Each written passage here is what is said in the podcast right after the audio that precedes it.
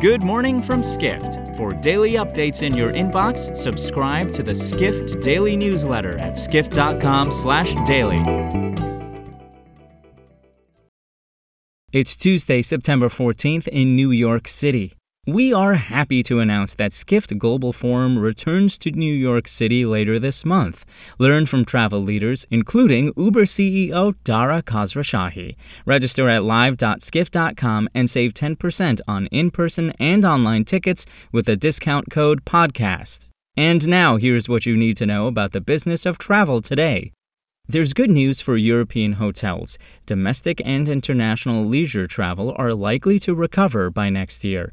However, that good news doesn't extend to international business travel, as hotels in Europe reliant on that sector may not see a recovery until at least 2025, reports corporate travel editor Matthew Parsons.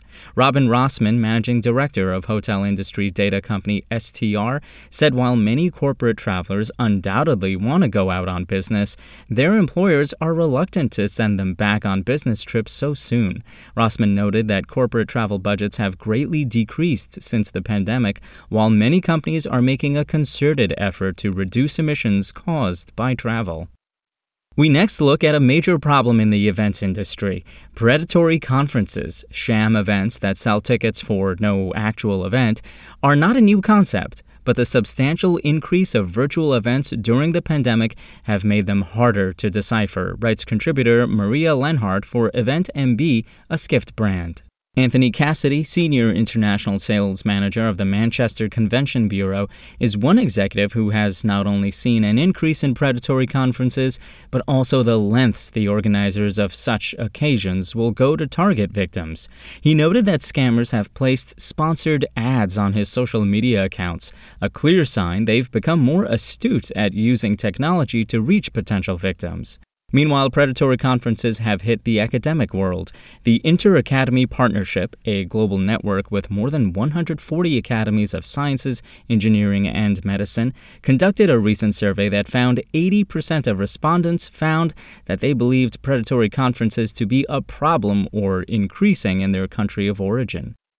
We end today with an Icelandic airline executive who actually embraces comparisons to a defunct predecessor. Flyplay CEO Birgir Jonsson believes it's a compliment when people compare the new company to WOW Air, writes airlines reporter Edward Russell. Play began flights in July, and it's one of several startup airlines to launch during the pandemic.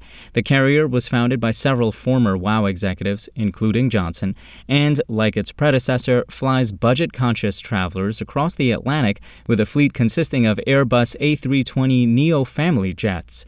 But Play differs from WOW in a couple of areas. The new startup is targeting a fleet of 15 aircraft by the end of 2025.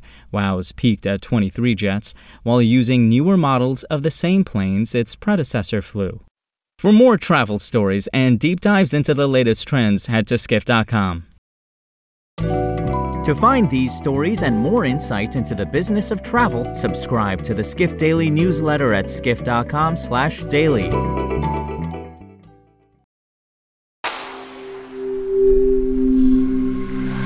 skift.com/daily. SpokenLayer.